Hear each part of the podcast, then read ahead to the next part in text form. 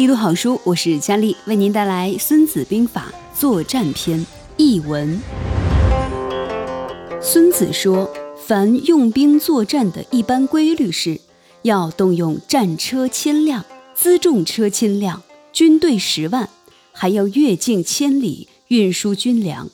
那么，前方、后方的经费，招待国宾使节的开支，交期器材的补充，车辆盔甲的维修，每天要耗费1000斤，然后10万大军方动。用这样大的军队去作战，就要求速胜，旷日持久就会使军队疲惫，锐气挫伤，攻城就会使力量耗尽，长久出兵在国外就会使国家财政发生困难。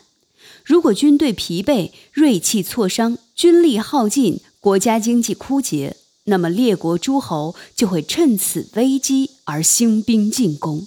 那时即使有很高明的人，也无法挽回危局了。所以用兵打仗，只听说过宁拙而求速胜的，没见过为追求指挥工巧而久拖的。战争持久对国家有利是从来没有过的，所以不能完全了解用兵有害方面的人，也就不能完全了解用兵的有利方面。善于用兵作战的人，兵员不征集2次，粮秣不运输3回，武器装备取自国内，粮食饲料在敌国征发，这样军队的粮秣供给就可以满足了。国家之所以会因军队出动而贫穷的，远道运输是个重要原因。远道运输就会使百姓贫困，在驻军的附近物价必然飞涨，就会导致国家财政枯竭。国家因财政枯竭，就要急于增加赋役，战场上军力耗尽，国内家家空虚，百姓的财产将会耗去7%，政府的财力也会因为车辆的损坏、马匹的疲弊、盔甲、箭弩、戟盾、毛虏的制作补充，以及运输用的牛和大车的征用而损失掉6%。所以，明智的将帅务求在敌国补给粮食，因为吃敌国的1钟粮食，相当于从本国运输粮食的20钟；在敌国征集1担饲料，相当于从本国运输饲料20担。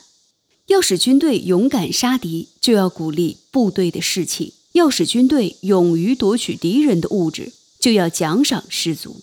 在车战中，凡缴获战车10辆以上的，要奖赏先夺取战车的人，并更换战车上的旗帜，混合编入乙方车队之中。对俘虏的士卒要优待和使用他们。这就是所谓越战胜敌人，也越加壮大自己。